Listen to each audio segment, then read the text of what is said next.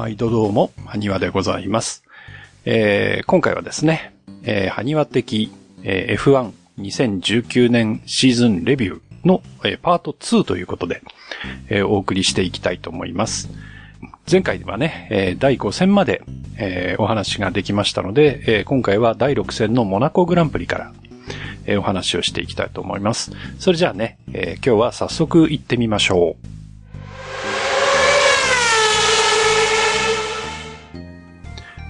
えーそれではですね、第6戦モナコグランプリを振り返ってみたいと思います。えーこちらは5月26日に決勝が行われています。えー全78周。えタイヤはハード側が C3、えーソフト側が C5、C3、C4、C5 という、え柔らかい方のコンパウンドがチョイスされています。でですね、えこのモナコグランプリが始まる前にですね、え実は、えメルセデスの偉い人、えーそして、えー F1 界にとっても非常に大きな存在であったニキ・ラウダが亡くなってしまいました。はい。で、えーメルセデスのね、えー非常勤取締役か何かを、えー務めてらっしゃったと思うんですけれども、えーそんなね、ラウダを失ったということで、えーメルセデスは、えーマシンのヘイローをね、赤くして、あの、トレードマークのね、ニキラウダの赤いキャップを模して、えーヘイローを赤くしてきて、また、えーボディカウルにね、えー書かれている、えーいわゆる three-pointed star というメルセデスのマークですけれども、そのうちの一つだけを赤くして、えーそんなカラーリングをして、えー臨んだ、えーモナコグランプリになります。で、えーまあそういうこともあって、えー頑張ったんですよね、きっと。えー予選では、えーハミルトンが1位になります。で、2位ボッタスでメルセデス1、2。そして3位にフェルスタッペンが入ります。で、えーその、その後ろが、えーフェラーリ勢なんですが、えーフェラーリ勢というかフェラーリですね。えベッテルが4位。なんですけれども、えルクレールはですね、まあちょっと失敗がありまして、まさかの16位ということになってしまいます。えそれから、えガスリーが5位に入っていたんですが、え他者を妨害したという判定をされまして、えサングリッドの降格を食らっているということになっています。で、もちろん上位勢はソフトタイヤでスタート。そして、えまさかの16位からのスタートになったルクレールはミディアムでスタートということになりました。で、え決勝ですけれども、えーまあ、スタート後、トップ勢は、えーまあ、順調というか、えー特に波乱もなく、えースタートを切っていきまして、順位の方は大きな変動はありません。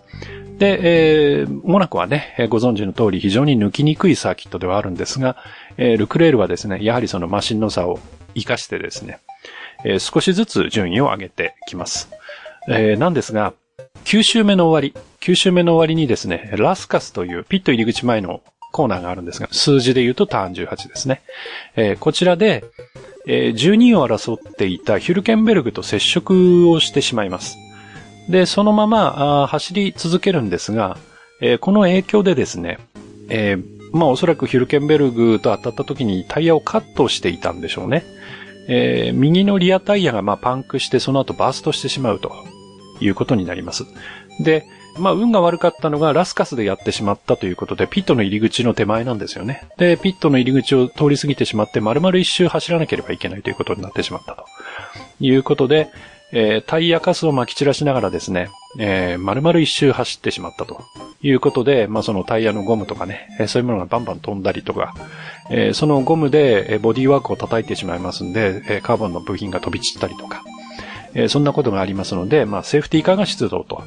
いうことになります。はい。で、えー11周目、えーそのセーフティーカー中というのはもちろん、えーいつも話をしていますけれども、タイヤ交換のチャンスですんで、え各社ピットインをして、タイヤ交換をしていきます。メルセデスはダブルピットストップをするんですが、この時に、えーどうしても、まあ、後ろになっていたボッタスが若干遅れたんですかね。えーフェルスタッペンとピット内でちょっと絡むというか、ほぼサイドバイサイドの状態でピットから出ていくという形になっちゃいます。で、この時に、えー若干触ってるんですかね。確か。で、えボッタスは、えタイヤを傷つけちゃうんですよね。はい。ということで、えーパンクチャーを起こしてしまいまして、えーボッタスは、次の人にもう一度ピットインをしなければいけないという形になります。で、えーこの時にハミルトンはソフトからミディアムに乗り換え、で、ボッタスはソフトからミディアムに乗り換えたんですが、一周後にそのまままた入ってきてハードに乗り換えた。で、えーベッテルとフェルスタッペンはソフトからハードに乗り換えということで出ていきます。で、えー15周目にレースが再開されます。で、この時の順位は、えー1位がハミルトンで、その後ろがフェルスタッペン、その後ろベッテル、ボッタス、ガスリーという順番になっています。で、16周目、またラスカスですけれども、こちらで、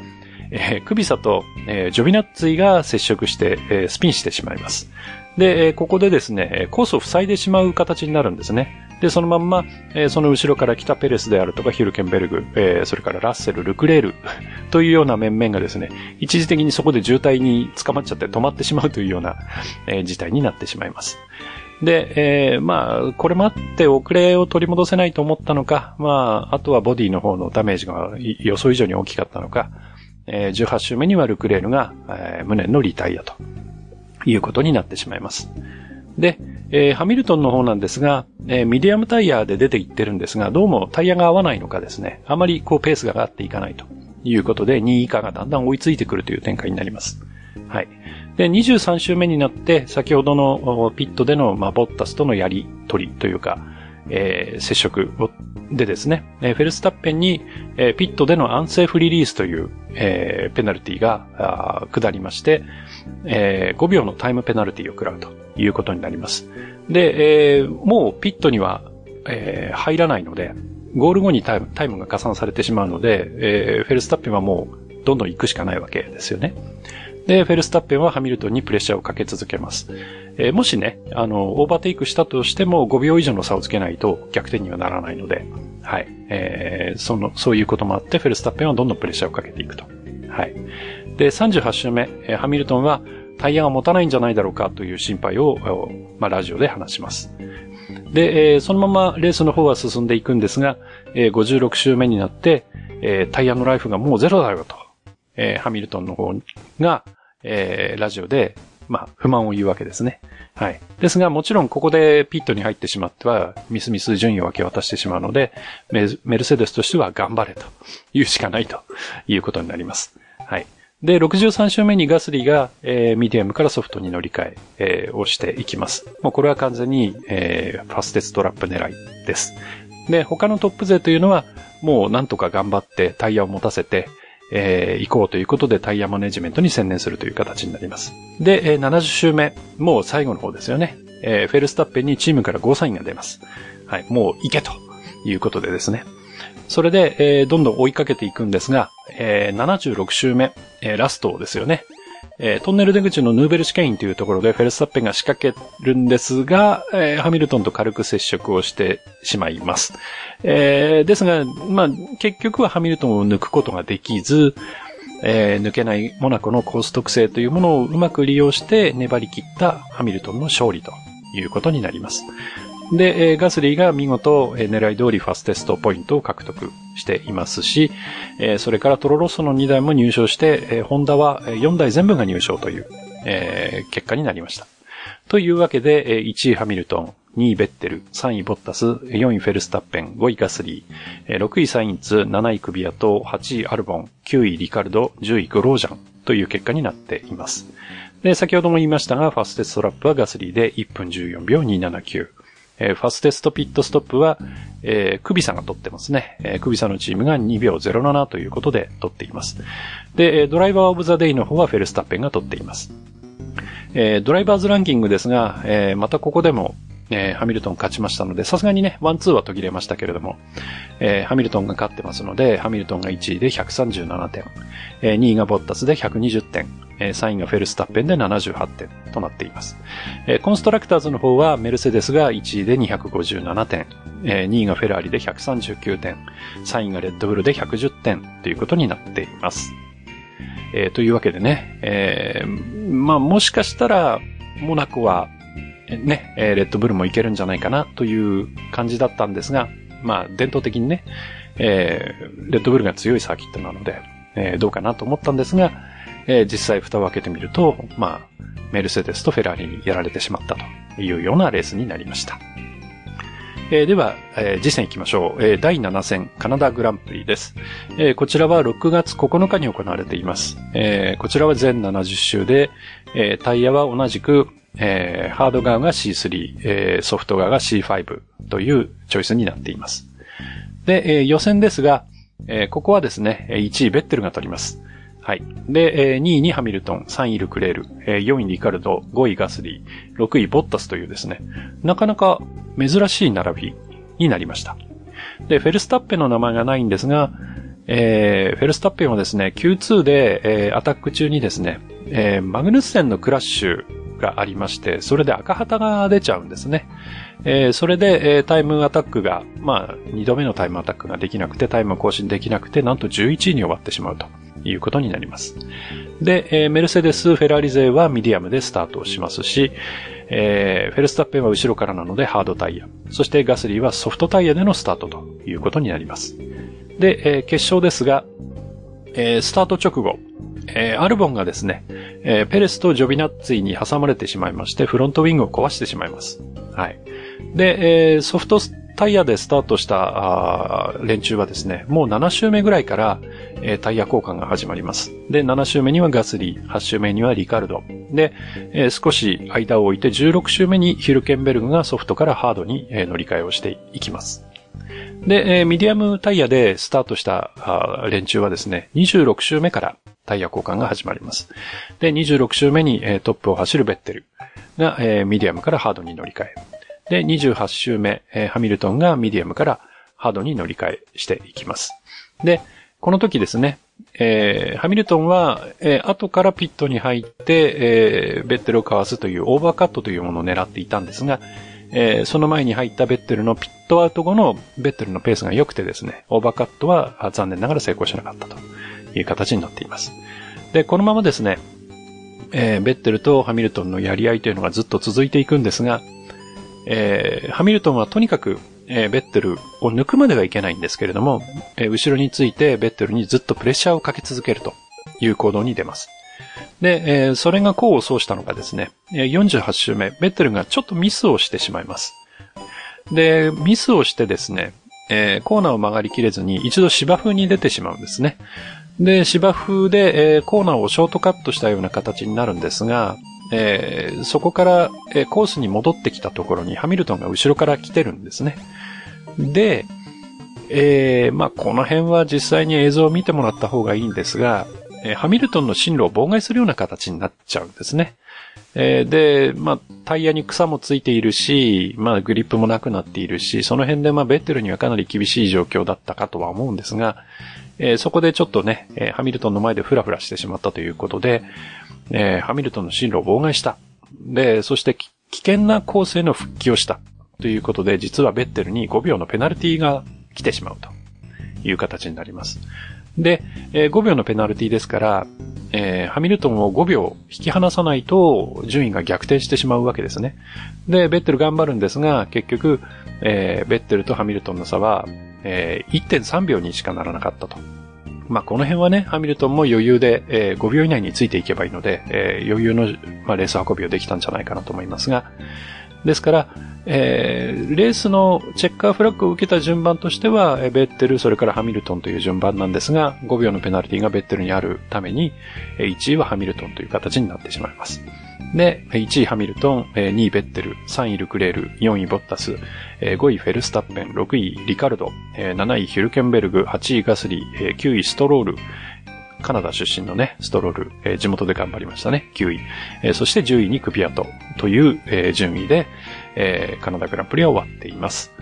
で、えー、ファステストラップはですね、えー、ボッタスが取ってます。1分13秒078。えー、ファステストピットストップは、えー、クビさんのチームが取ってますね。えー、2秒フラットという、えー、形になっています。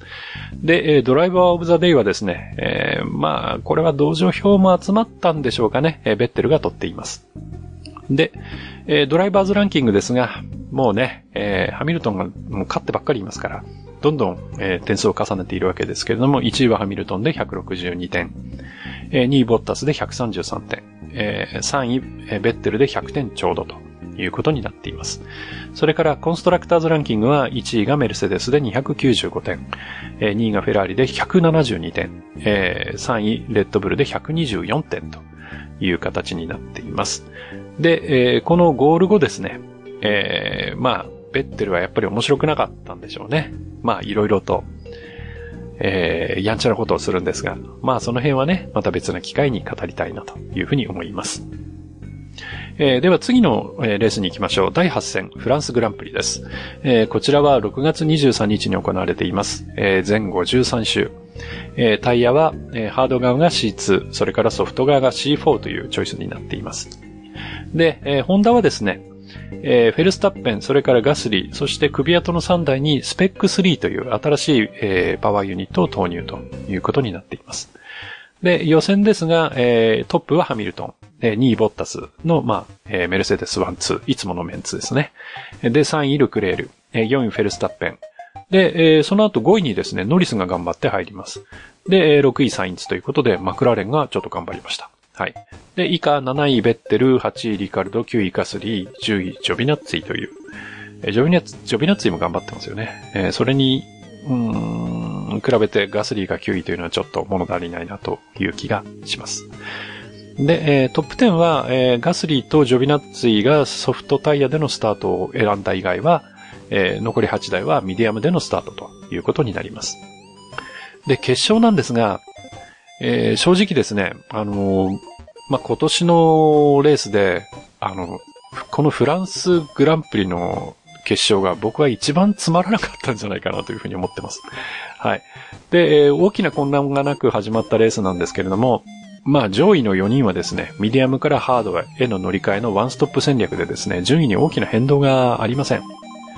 で、えー、まあ、取り立てて実は言うことがないんですけれども、えー、7位からですね、えー、5位まで順位を上げたベッテルに対対してですね、えー、40周過ぎにですね、えー、まあ、ピットから無線が飛びます。で、プラン F だと。えー、まあよくね、あのー、F1 の世界ではプラン A とかプラン B とかっていうのが、まあタイヤ戦略とかであるので、ね、まあ無線でね、えー、A だの B だのっていうのはよく飛び交うんですが、プラン F というのは何だろうと。いうことなんですが、まあこれはね、あのー、見てる人にはもうバレバレなわけです。これは要はファステストラップ狙いだよと、えー、いうことですね。はい。で、えー、実は、まあ5位を走っていたベッテルの後ろの6位がサインツだったんですが、えー、そこがまあタイム差がずっとあってですね、えー、ピットに入っても要は順位を失わないというフリーストップという状態であったと。まあそういうこともあって、えー、タイヤを変えてファステットラップを狙いに行きましょうということだったようです。で、実際に狙いに行きます。でですね、えっ、ー、と、ファイナルラップにですね、えー、まあノリスが若干トラブルを抱えていまして、えー、DRS が使えなくなっています。で、えー、そこに追いついてきたリカルドがですね、えー、まあ、ノリスを抜きに行くんですけれども、ちょっとはみ出し、コースをはみ出しちゃうんですね。で、そこから、えー、戻ってくるんですが、まあ、これがまず、ちょっとコースへの、えー、前線のね、えー、ベッテルのようにコースへの危険な復帰であるということで、えー、ペナルティを取られます。で、かつですね、えー、まあ、コースにから一度飛び出して戻ってきてというドタバタの間にですね、えー、リカルドのさらに後ろからライコネンが来てるんですね。で、えー、ライコネンがリカルドを一回抜いてしまうんですが、えー、ストレートでですね、今度はそのライコネンをまた、えー、リカルドが抜きに行くと、えー、いうことになるんですが、この時に、またリカルドがですね、ちょっと無茶な抜き方をしまして、え、コースの外を使ってライコネンを抜いていくと。そういうことをしちゃうんですね。で、え、先ほど、えー、コースへの危険な復帰をペナルティ取られてるんですが、さらにこのライコネンの追い越しに関して、コース外を使った追い抜きをしたということで、こちらもまたペナルティを食らうということで、どちらも5秒のペナルティなので、両方合わせて10秒のペナルティを食うという、ちょっと珍しいことがありました。はい。ですが、それ以外に関してはですね、本当にあの上位勢はもう安泰の、正直とても眠いレース運びでですね、えー、ハミルトン・ボッタスのメルセデス1-2で終わるという形になっています。で、えー、順位ですが、1位ハミルトン、2位ボッタス、3位ルクレール、4位フェルスタッペン、で、5位ベッテル、えー、6位サインツ、7位ライコネン、8位ヒルケンベルグ、9位ノリス、10位ガスリーとなっています。で、えー、ファステストラップは、まあ、プラン F を成功させたベッテルが取ってまして、1分32秒740。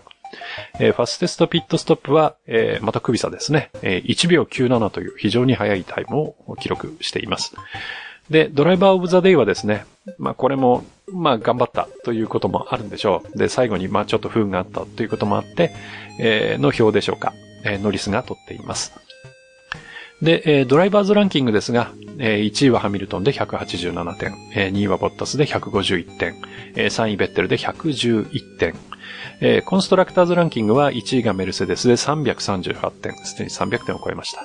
えー、2位フェラーリで198点、えー、3位レッドブルで137点となっております。えー、フランスはですね、本当に眠いレースでした。はい。あのー、まあ、21戦中一番つまらないレースだったというふうに思います。はい。では次に行きましょう。第9戦オーストリアグランプリです。えー、こちらは6月30日に行われています。えー、全71周。えー、タイヤはですね、えー、ハード側が C2、そしてソフト側が C4 というチョイスになっています。で、ホンダはですね、えー、前線でスペック3を投入しなかったアルボンにもスペック3を投入ということで、これで4台すべてがスペック3になりました。はい。あと、レッドブルはですね、フロントウィング周りをアップデートしてきて、えー、まあ、母国グランプリに備えるとということになりました。で、予選ですが、1位はルクレールになりました。で、2位はハミルトン、3位フェルスタッペン。で、以下、4位は、4位以下はですね、ボッタス、マグヌッセン、ノリス、ライコネン、ジョビナッツィ、ガスリー、ベッテルという順番になりました。ベッテルはですね、実は Q3 で、PU、パワーユニットのトラブルが出てしまって走れていないので10位になってしまったということです。なんですが、2位に入ったハミルトンなんですが、他者を妨害したということで3グリッドの降格を食らっています。で、またですね、えー、せっかく5位に入ったマグヌッセンなんですが、ギアボックスの交換がありまして、えー、5グリッドの降格ペナルティがあります。というわけで、えー、まあ、あちこちで降格祭りがあってですね、え、スターティンググリッドが、えー、随分と変わっています。で、スターティンググリッドは1位ルクレール、2位フェルスタッペン、3位ボッタス、4位ハミルトン、5位ノリス、6位ライコネン、7位ジョビナッツィ、8位ガスリー、9位ベッテル、10位マグヌッセンということになっています。で、えー、フェルスタッペンとメルセデメルセデスの2台は、えー、ミディアムスタート。で、えー、ガスリーとフェラーリ勢はソフトタイヤでのスタートということになります。で、決勝ですが、えー、母国グランプリ。レッドブルにとっての母国グランプリということで、若干気負いがあったんでしょうか。えー、フェルスタッペンがスタートで出遅れてしまいます。はい。で、実は8位まで後退しちゃうんですね。で、ルクレールは2番手のボッタスを、えー、DRS の圏外に引き離すべく、どんどん逃げていきます。で、えー、10周目終わった段、えー、10周目の段階で、えー、順位はですね、ルクレール、ボッタス、ハミルトン、ベッテル、フェルスタッペンと。まあ、フェルスタッペンは5位まで戻しています。で、タイヤ交換が始まるのは21周目から。えー、21周目にボッタスがミディアムからハードに乗り換えをしていきます。で、これに反応してですね、えー、ベッテルがピットインするんですが、えー、ここでも起きてしまいます。えー、ピットにタイヤがないと。今年2回目ですかね。はい。まあ、あの、チームは違いますが2回目ですよね。はい。で、作業に6秒とかかってしまってタイムロスをしてしまいます。で、ベッテルはソフトタイヤからハードタイヤへ乗り換えていきます。で、22周目、ルクレールがソフトタイヤからハードに乗り換え。で、ハミルトンとフェルスタッペンはステイアウトを選択します。で、えー、なんですが、ハミルトンはここでダウンフォースを失ったよという無線を入れます。えー、どうやら、まあ、縁石にヒットしたんですかね。で、フロントウィングをちょっと壊してしまったようです。はい。で、30周目になってハミルトンがタイヤ交換に入ってきて、ミディアムからハードに乗り換えるのと同時にフロントウィングも交換して出ていくということで、通常のピットよりは時間がかかって出ていくということになります。で、えー、31周目、えー、これまで我慢していたフェルスタッペンがすかさずピットインをしまして、ミディアムからハードに乗り換えていきます。で、これによって、えー、ハミルトンをかわすという形になります。で、ここからですね、トップ4はだんだん、えー、ペースを上げていくんですが、えー、ハミルトンは、えー、ちょっと苦戦をします。えー、というのは、この時のオーストリアはですね、結構暑くてですね。で、まあ、メルセデス勢というか、えー、ハミルトンはですね、ちょっとオーバーヒートを抱えていたようで、なかなかペースを上げていくことができないと。熱対策にちょっと難があったということですよね。はい。で、えー、レッドブルから無線が飛びます。えー、彼ら、えー、に対してタイヤに大きなアドバンテージがあると。で、グリ、ブリスターに苦しむドライバーも多くなるはずだと。で、え、レース後半にプッシュできるように準備しておけと。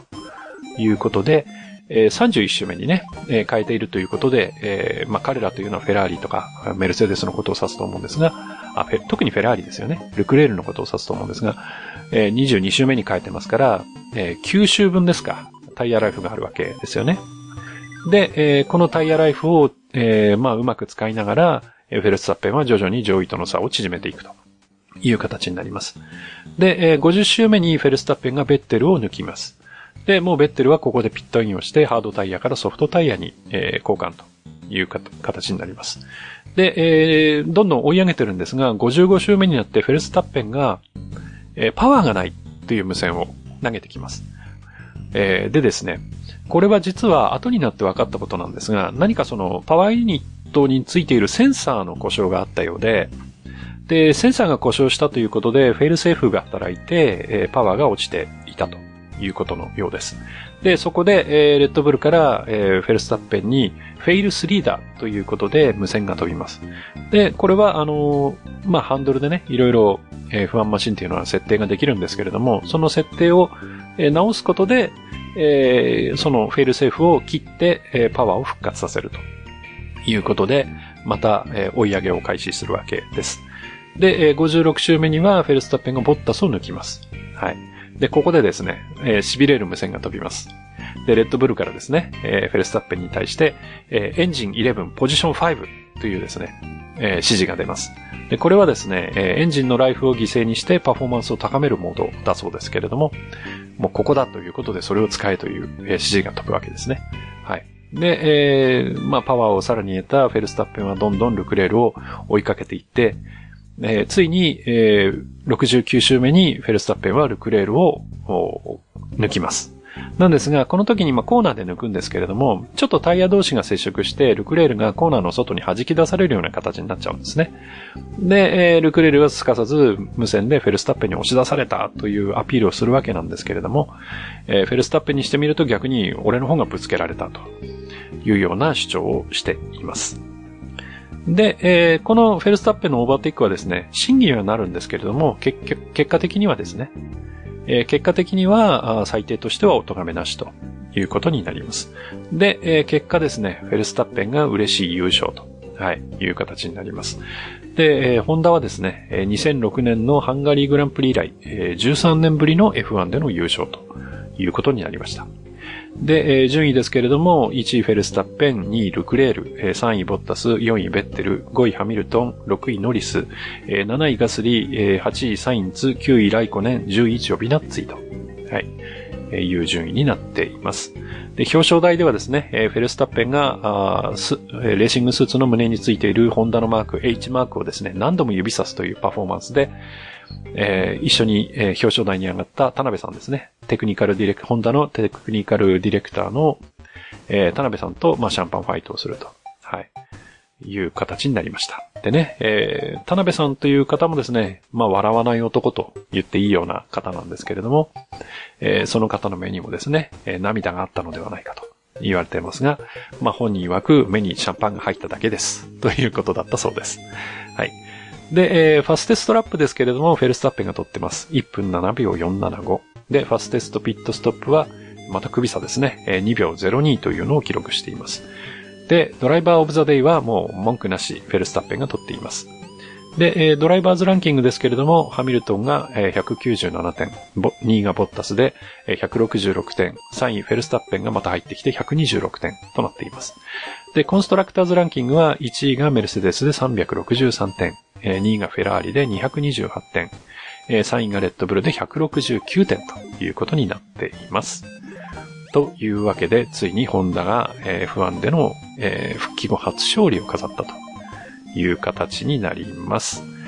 え今回はですね、え前回よりもちょっと一戦少ないんですが、えこの辺でね、え一回切りたいなと思います。えホンダがね、ついに、え勝利を収めまして、この後、さらに勝利を重ねていくことができるのか、えー、もしくは、えー、メルセデスのね、快進撃がまだまだ続くのか、えー、もしくは、えー、俺たちのフェラーリの反撃があるのか、ということはですね、また次回以降お話をしていきたいと思います。では、今回はこの辺で失礼します。